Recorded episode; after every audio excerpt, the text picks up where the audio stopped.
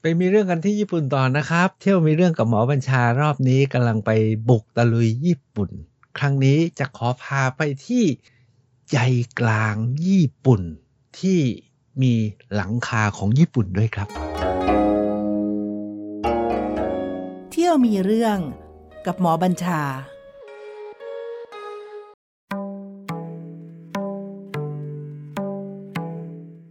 ยกอย่างนี้แล้วทุกคนงงเลยนะ ใจกลางของญี่ปุ่น อยู่ที่ตรงไหนแล้วหลังคาของญี่ปุ่น ฟุจิยาม่าไหมไม่ใช่ครับ ท่านลองเอาแผนที่ญี่ปุ่นมาขึงดูนะครับ เอาว่าเกาะใหญ่ที่อยู่ตรงกลางคือเกาะฮอนชู และถามว่ากึ่งกลางที่สุดของของเกาะฮอนชูเนี่ยคืออะไร เขาว่ากันว่าบริเวณที่ผมกำลังจะพาไปนี่แหละครับ คือไปที่นากาโนตากายาม่านาโกย่าแอนคามิโกชิ ครับ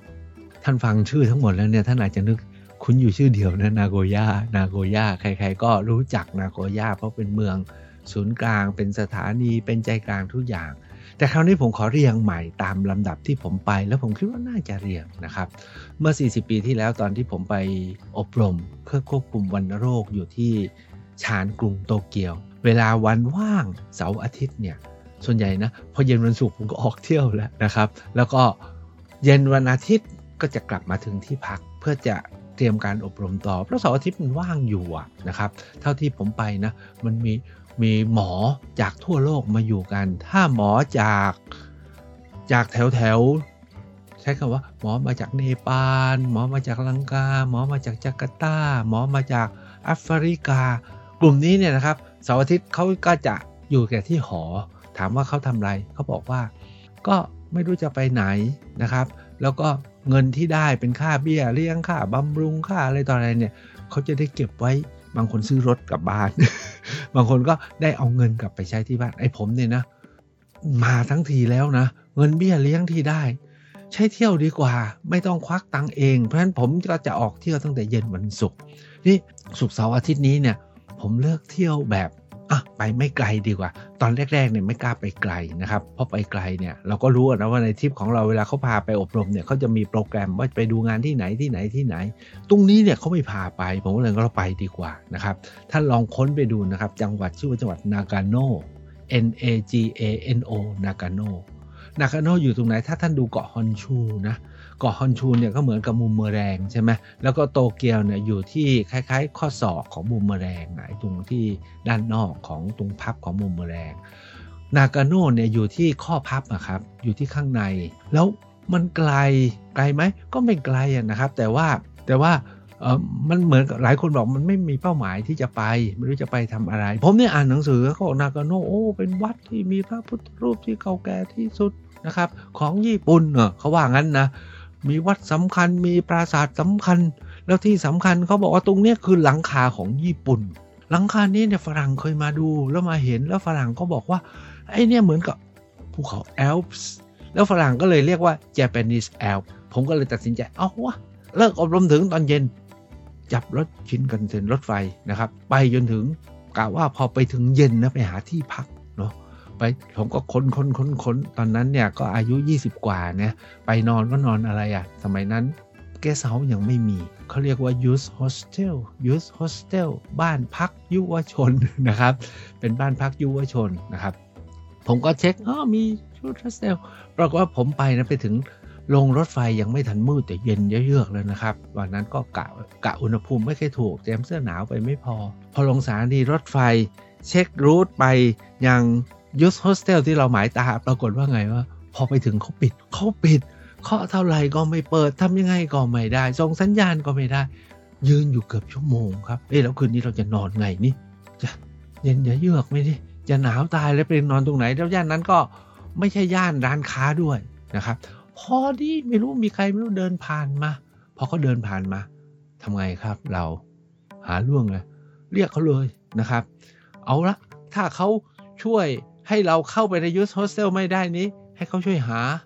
ถ้าเขาหาให้ไม่ได้ ขอไปนอนบ้านเขาจบเรื่อง ตอนนั้นต้องอย่าลืมนะญี่ปุ่นเป็นดินแดนที่สงบ แล้วผู้คนก็สันติมาก เรียกว่าไปที่ไหนเนี่ยมันรู้สึกพีซรู้สึกปลอดภัยอะนะครับไม่อยู่ตรงไหนรู้สึกปลอดภัยไปหมดไม่เหมือนกับยุคหลังๆ ที่เริ่มมีอะไรก็ไม่รู้เนาะปรากฏว่าผมโชคดีครับ ไอคนนี้เนี่ยพอพูดอังกฤษได้บ้าง และแกก็ช่วยสื่อสารจนสามารถ เปิดยูสโฮสเทลให้ผมเข้าไปนอนได้ใช่รอดตายนะครับ เพราะฉะนั้นการไปเที่ยวแบบนั้นมันนั่งคิดอีกทีนะบ้าใช้ได้นะครับ ก็ไม่ได้พักทั้งคืนหนึ่งพอตื่นเช้าถามว่านากาโน่จริง ๆ มันก็ไม่มีอะไรมากครับ แต่ว่าจุดที่ผมตั้งใจจะไปมากที่สุดก็คือ ไปที่วัดที่จริงๆเนาะผมตื่นเช้าคงไม่รู้ไปไหน ก็ไปนั่งรออยู่ที่หน้าวัดนี้ปรากฏพอไปถึงนะบรรยากาศสวดมนต์ตอนเช้าที่วัด เซนโกจิเนี่ยนะครับงดงามเหลือเกินนะครับ มีพระน่าจะเป็นเจ้าอาวาสหรือเป็นพระ หรือไม่รู้มีอาคารตุกะเข้ามาหรือว่าเพราะจีวรของเขาเนี่ยเป็นผ้าไหมหลากสีสวยมากๆ ผมเห็นเดินออกมาเนาะเดินออกมาจากวิหารเนี่ยแล้วเดินมาเป็นแถวแล้วมีพระผู้น้อยเดินเลยผมว่ามันดูเป็นพาเรดอะสวยเหมือนการแสดงแต่เราไปเห็นของจริงนะครับไปนั่งรอ พอท่านจบการสวดมนต์แล้วท่านเดินออกเดินออกมาอันนี้เป็นภาพประทับใจ นอกนั้นแล้วเนี่ยก็โดยปกตินะก็วัดของญี่ปุ่นเนี่ยวัดนี้เป็นวัดเก่าที่มีคุณค่าและมีความหมายเพราะฉะนั้นอาคารก็จะเป็นไม้แล้วก็สีงดงามนะครับจุดที่สองที่เมืองนากาโน่ที่ได้ไปเนี่ยแล้วแล้วจดจำมากที่สุดก็คือว่าไปที่ปราสาท นะครับปราสาทประจำเมืองชื่อว่ามัตสึโมโตะนะครับปราสาทนี้พอไปถึงโอ้ยมันยิ่งใหญ่จริง ๆนะครับ ตรงไปตรงมาผมพาท่านไปที่ปราสาทที่โตเกียวแล้วใช่ไหมเราไปไม่ถึงตัวปราสาทใหญ่เราเห็นแค่หอแค่ว่าซุ้มประตูที่หน้าที่หน้าเกตอะนะครับที่ที่โตเกียวเพราะพอไปเห็นที่เห็น ตัวปราสาทที่ใหญ่และเป็นไม้นะครับ อยู่บนเนินหินที่เรียงกันเป็นชั้นๆ แล้วด้านหน้าเนี่ยครับเห็นสนามหญ้าโล่งเหมือนกับเราเห็นเห็นวัดพระแก้วอย่างเงี้ยนะครับ เห็นปราสาทพระที่นั่งบรมพิมานแล้วเห็นเข้าไปเป็นชั้นๆเนี่ยเป็นการเห็นปราสาทที่ผมประทับใจมาก และยิ่งประทับใจที่สุดก็คือว่า ปราสาทมัตสึโมโตะเนี่ยนะครับ ถือเป็นหนึ่งในสี่ปราสาทที่ถือเป็นมรดกของญี่ปุ่น เป็นปราสาทดั้งเดิม คือปราสาทหลายปราสาทที่เราไปเนี่ยนะครับ มันเป็นปราสาทสร้างใหม่ เป็นปราสาทที่เป็นคอนกรีตแล้ว สร้างใหม่เพราะของเก่ามันพังหรือโดนระเบิดหรือรบกัน แล้วก็ชำรุดแล้วก็ไม่ได้รับการทำนุบำรุง ปราสาทมัตสึโมโตะเนี่ยครับ เรียกว่างดงามมากแล้วด้านหน้าเนี่ยครับเต็มไปด้วยทุ่งต้นซากุระ ตอนที่ผมไปเนี่ยซากุระมีบานนะครับเขาบอกว่าถ้ายามซากุระบานเนี่ยนะ คนจะมาอยู่กันแน่น แล้วก็เห็นตัวปราสาทลอยอยู่เหนือซากุระนะครับ อันนี้คือปราสาทใหญ่ที่นากาโนผมเนี่ยวันนั้นเนี่ยก็ไปนอนค้างคืนตามที่บอกแล้วตื่นเช้าถึงก็ไปเที่ยวสองปราสาทนี้นะครับ เพราะนอกนั้นในเมืองนากาโน่เขาก็บอกว่าอื่นๆ ก็เป็นย่านร้านค้าทั่วไป ผมเป้าหมายคืออยากจะไปให้ถึงหลังคาของญี่ปุ่น ก็คือเขาบอกว่ามีเมืองเมืองหนึ่งนะครับ เป็นเหมือนกับ แดนสวรรค์ของนักไต่เขา ตอนนั้นก็ยังอายุนะอายุ 26 ก็อยากจะไต่เขาแล้วก็บอก Japanese Alps ท่านทราบเนี่ยยุโรปเนี่ยถ้าไปปีนเขาก็ไปปีนที่เทือกเขาแอลป์นะครับในยุโรปเราไม่เคยได้ไปนั้นไปแอลป์ของญี่ปุ่นแล้วกันนะครับ วิธีไปจากนากาโนก็นั่งรถบัสครับนั่งรถบัสไปก็ซื้อรถประจำทางไปคนเดียวไปกับพวกญี่ปุ่นทั้งคันเลยนะครับ ไปถึงที่นั่นพอไปถึงนะ ใจนะบอกจะไปเดิน จะไปไต่เขาพอไปถึงว้ายมันเป็นทุ่งราบโล่งแล้วก็มีเบิงมีทะเลสาบเต็มไปหมด แล้วเขาก็อยู่นู่นลิบลิบลิบลิบนะครับเขาบอกว่าถ้าอยากเดินเหรอเขาก็มีเทรลให้เดิน 2 ชั่วโมง ไปถึงไหลตีนเขานู้น 2 ชั่วโมงไปถึงตีนเขานี้ แล้วหาแล้วรถกลับออกจากที่นี่กี่โมงอะผมอยากจะต้องกลับโตเกียวเพื่อไปไปเตรียมอบรมต่อใช่ไหมเขาบอกว่ามีเวลาให้คุณสองสามชั่วโมง อย่างเก่งก็ถีบจักรยานเที่ยว หรือไม่ก็เดินแถวๆนี้ก็แล้วกันนะครับ นอกนั้นไม่แนะนำให้ไปไหน เพราะว่าถึงจะเดินคุณก็แต่งกายมาไม่พร้อมที่จะเดินหรอกเดี๋ยวมันจะหนาวตายหมดนะครับ สุดท้ายก็เลยไม่ได้ไปไหนนะครับ ไปเดิน แต่มีความหมายสำหรับผมมากเลย ปรากฏว่าผมได้ความรู้ว่าด้วย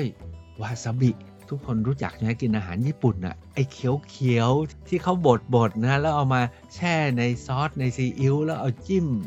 ปลาดิบจิ้มข้าว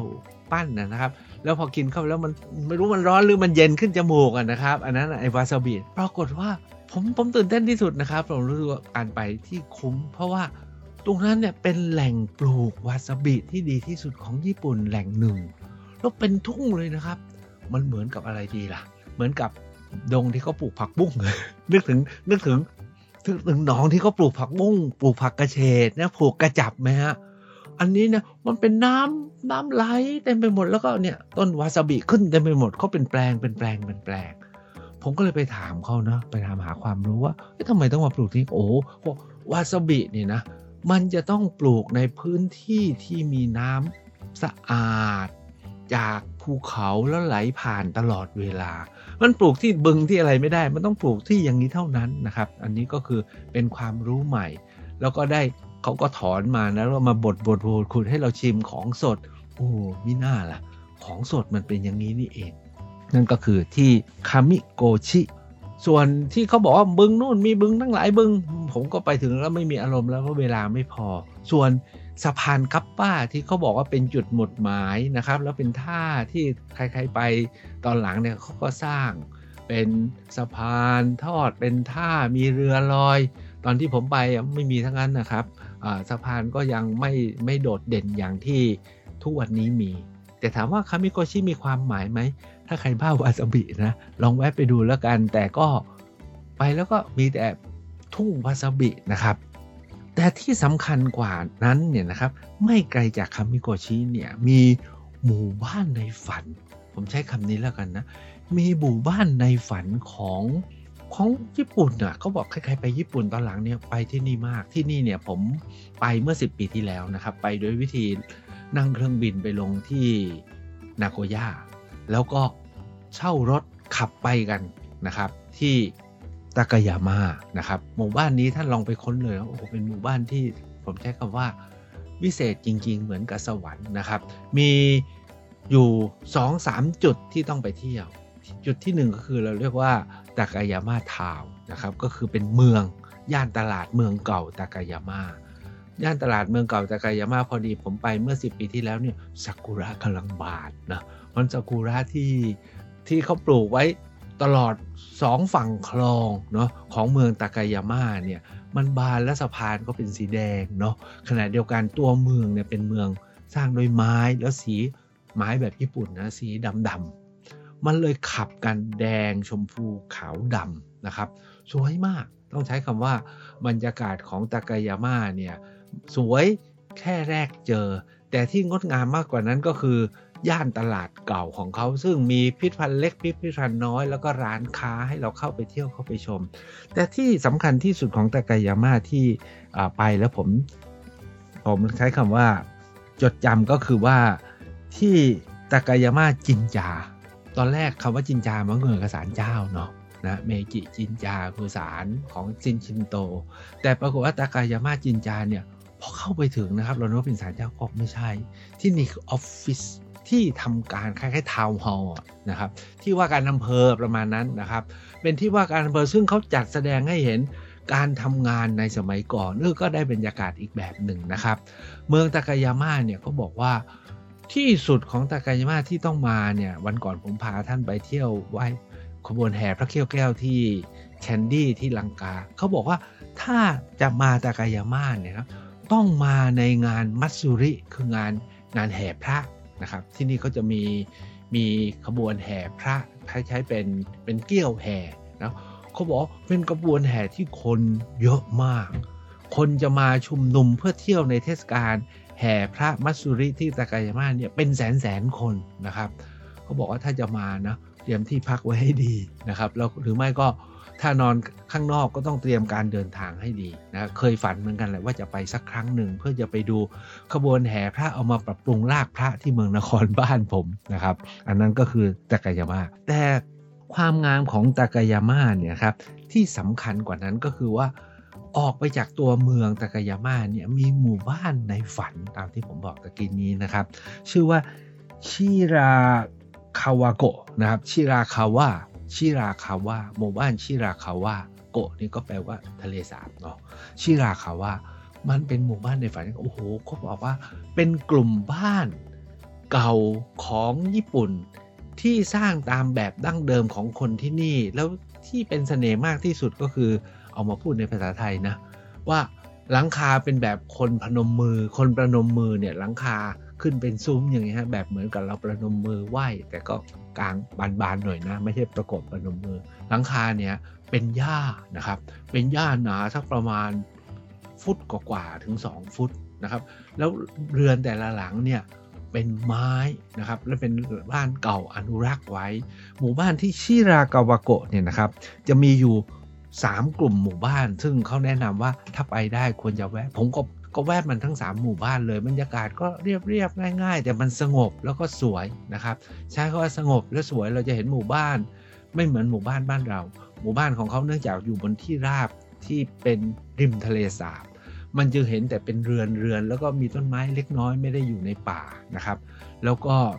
เดินเที่ยวได้แบบสบายสบายยิ่งไปหน้าหนาวแล้วแดดออกเนาะมันก็อุ่นสบายนะครับ เราไปมันทั้ง 3 หมู่บ้านแหละครับ ทั้งที่โอติมาจิโอโนคุระชูกันโนมะนะครับซึ่งแต่ละแต่ละกลุ่มบ้านเนี่ยก็จะมีจำนวนบ้านที่แตกต่างกันเขาบอกทั้งหมดเนี่ยนะครับรวมกันแล้วมีแค่ร้อยกว่าหลังอะที่โอติมาจิมี 59 หลังที่โอโนคุระมี 23 หลังแล้วที่ชูกานุมะเนี่ยมี 9 หลังเองนะครับก็แต่ละแห่งก็มีเสน่ห์ที่แตกต่างกันมี ร้านน้ำชา มีร้านเค้กมีร้านกาแฟมีของที่ระลึกนะครับ ก็ทำให้ได้บรรยากาศอีกอย่างหนึ่งนะครับ อันนี้คือที่ตากายาม่าที่ระยะหลังเนาะคนไปกันเยอะมากนะครับ ที่ไม่ไกลจากตากายาม่าเนี่ยนะครับล่างลงมาเนี่ยคือนาโกย่าผมเองเนี่ยได้ผ่านไปที่นาโกย่ามาแล้ว เพราะฉะนั้นก็ถือโอกาสเลยนะครับว่าการพาไปถึง ตรงกลางของญี่ปุ่นเนี่ยนะครับที่ไล่มาตั้งแต่นากาโน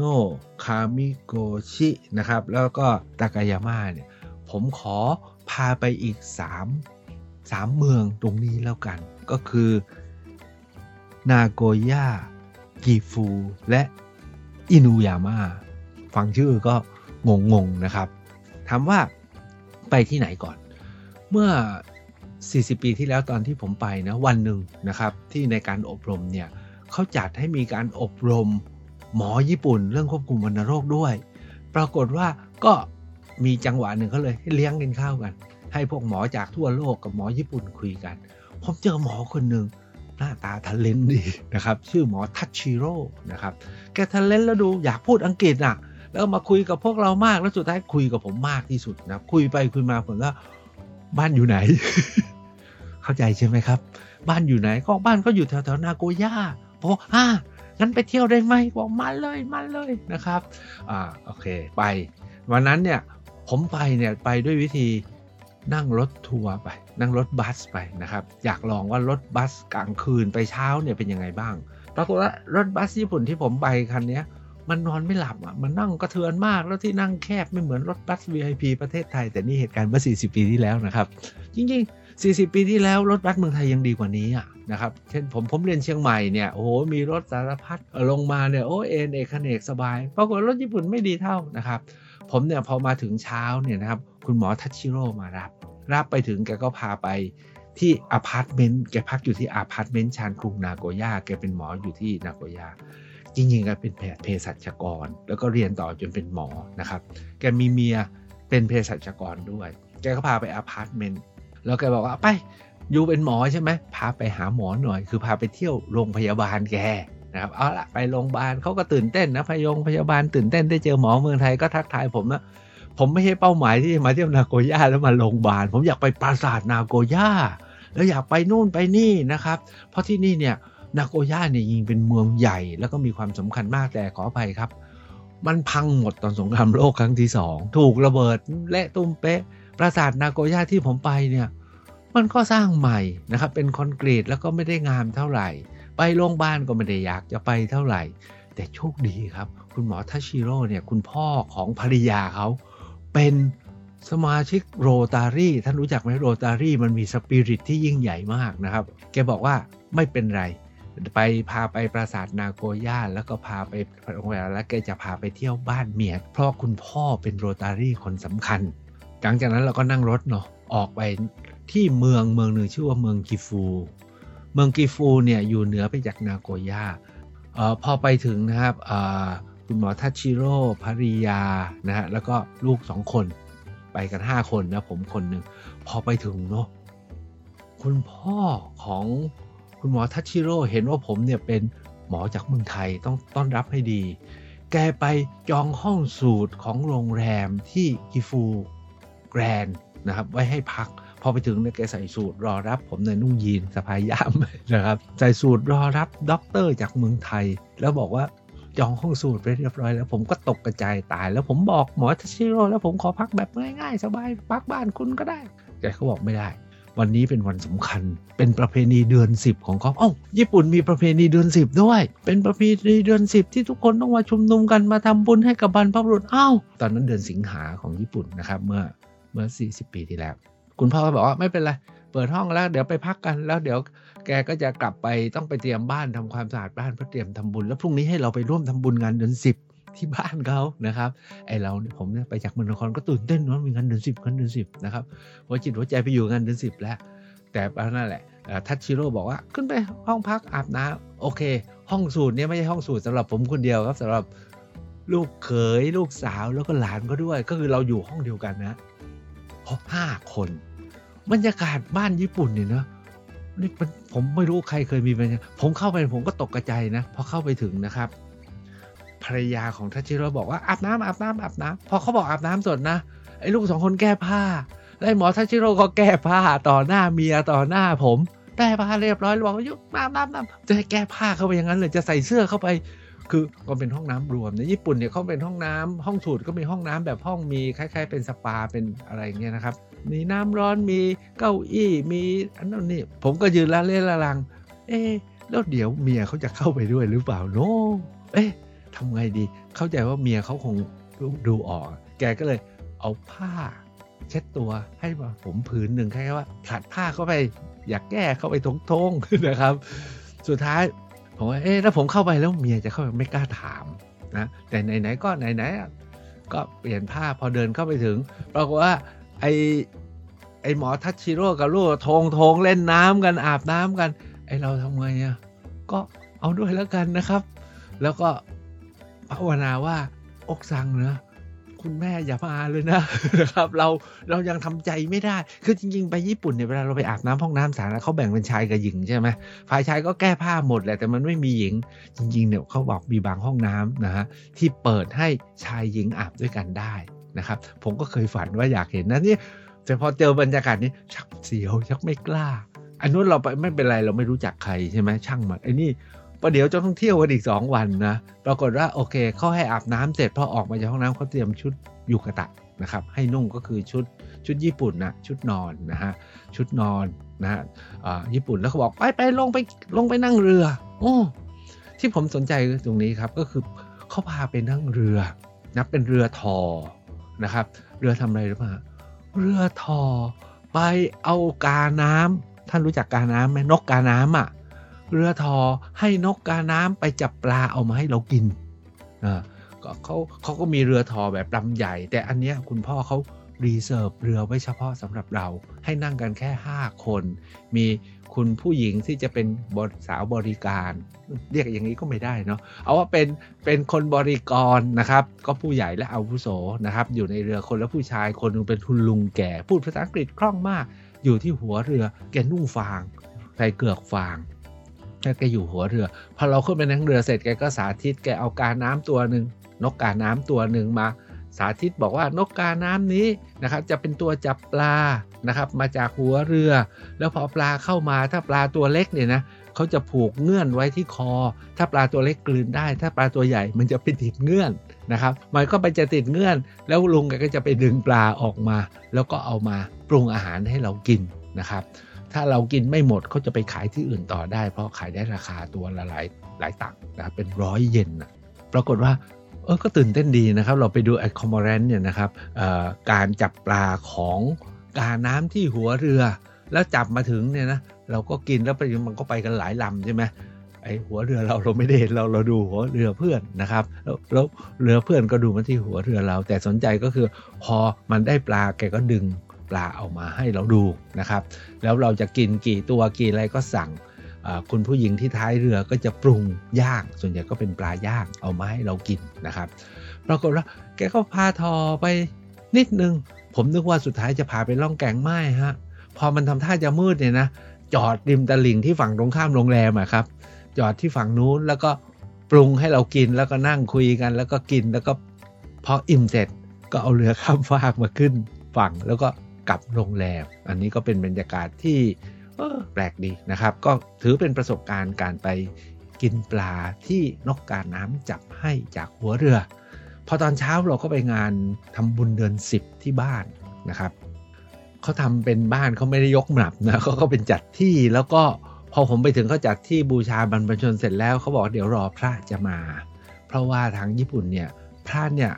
เขาว่านะ เป็นไปตามคิวแล้วออเดอร์ไว้จองไว้ แล้วพระท่านก็มาบริการถือระฆังไม้นะก็ก็ก็ก็พอมาถึงก็มาสวดให้ถวายปัจจัยให้พรแล้วก็จบการไปครั้งนั้นเนี่ยนะครับก่อนกลับเนาะผมต้องกลับมาขึ้นรถขึ้นรถไฟที่นาโกย่าเพื่อกลับมาที่โตเกียวให้ทันอบรมวันวันจันทร์ แกก็เลยพาไปแวะอีกปราสาทหนึ่งเพราะแกบอกว่าไปที่นาโกย่าแล้วปราสาทสร้างใหม่ไม่สวย แกพาไปอีกปราสาทหนึ่งอยู่ในเมืองเล็ก ๆ ปราสาทนี้สวยมากครับ ตั้งอยู่บนยอดเขาอินุยาม่าเป็นปราสาทไม่ใหญ่แต่ความที่เล็กแล้วมีเสน่ห์ในเรื่องของ setting ซึ่งจะต่างกับปราสาทที่มัตสุโมโตที่ผมเล่าไปเมื่อตอนต้นที่เมืองนาโกนากาโนนะครับเพราะว่าปราสาทนี้เล็กแต่งามแล้วมีเสน่ห์นะครับหลังจากนั้นก็รีบ นั่งรถกลับมาที่สถานีนาโกย่าเพื่อเตรียมตัวกลับ ผมอยากจะเล่านิดหนึ่งนะครับ พอผมจะกลับเนี่ยนะครับ ปรากฏว่า ทั้งคุณหมอทัชชิโร่กับภริยาเนี่ยบอกผมว่าไงรู้ป่ะบอกว่า รู้ไหม ครั้งนี้เป็นครั้งที่เราเที่ยวอย่างมีความสุขที่สุด ปกติเนี่ยในสังคมญี่ปุ่นเนี่ยผู้ชายกับผู้หญิงผู้หญิงต้องเป็นคนเทคแคร์ผู้ชายนะครับ แล้วก็เป็นคนดูแลลูกผู้ชายจะไม่ทำอะไรเท่าไหร่ แต่เขาบอกว่าการที่ผมมาเป็นคนที่ห้าเนี่ยนะภรรยาแกบอกว่า ตั้งแต่แต่งงานจนมีลูกสองคนเนี่ยนะไม่เคยคือสองคนนี้เขาเป็นเพื่อนกันมาก่อนนะครับพอมาเป็นสามีภรรยา มันเปลี่ยนสถานะวัฒนธรรมญี่ปุ่นเขาบอกว่าพอมีคุณมาเป็นคนที่ห้าเนี่ยอารมณ์และบรรยากาศเนี่ยทำให้ทั้งสองคนเลยนะเขาได้ความรู้สึกบรรยากาศกลับมาใหม่คือเป็นเพื่อน แล้วเที่ยวด้วยกันแล้วเขาบอกลูกเขาก็มีความสุข เขาบอกมันเป็นความสุขสุดๆนะครับในชีวิตครอบครัวหลังจากแต่งงานมา 5 ปีนะครับ ขอบคุณผมมาก ผมเนี่ยนะเขาพาเที่ยวเลี้ยงฟรีกินฟรีนอนฟรีทุกอย่างนะครับ แล้วสุดท้ายเขาขอบคุณผมอีกนะครับ แล้วบอกว่าสุดท้ายภรรยากระซิบผมบอกว่า ตอนนี้ลูกโตแล้ว ฝากหมอช่วยขออนุญาตสามีเขาหน่อยว่าให้เขากลับมาทำงานได้ไหมเขาเป็นเภสัชกรเหมือนกัน สังคมญี่ปุ่นมันมีความซับซ้อนอยู่ภายใน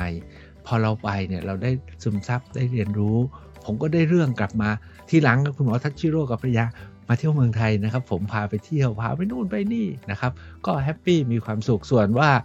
ภรรยาได้กลับมาทำงานหรือเปล่าผมจำไม่ได้แล้วครับ ครั้งนี้เท่านี้นะครับ ครั้งหน้าไปญี่ปุ่นต่อเอาละครับ ก็ตามที่สัญญาไว้ก็จะไปเรื่อยๆ จนสุดขอบเกาะฮอนชูลงไปชิโกกุ แล้วเลยไปโอกินาวา แล้วจากนั้นก็ค่อยขึ้นเหนือเลาะไปเรื่อยๆ จนไปถึงฮอกไกโด ไม่รู้กี่ตอนครับ สวัสดีครับ เที่ยวมีเรื่องกับหมอบัญชา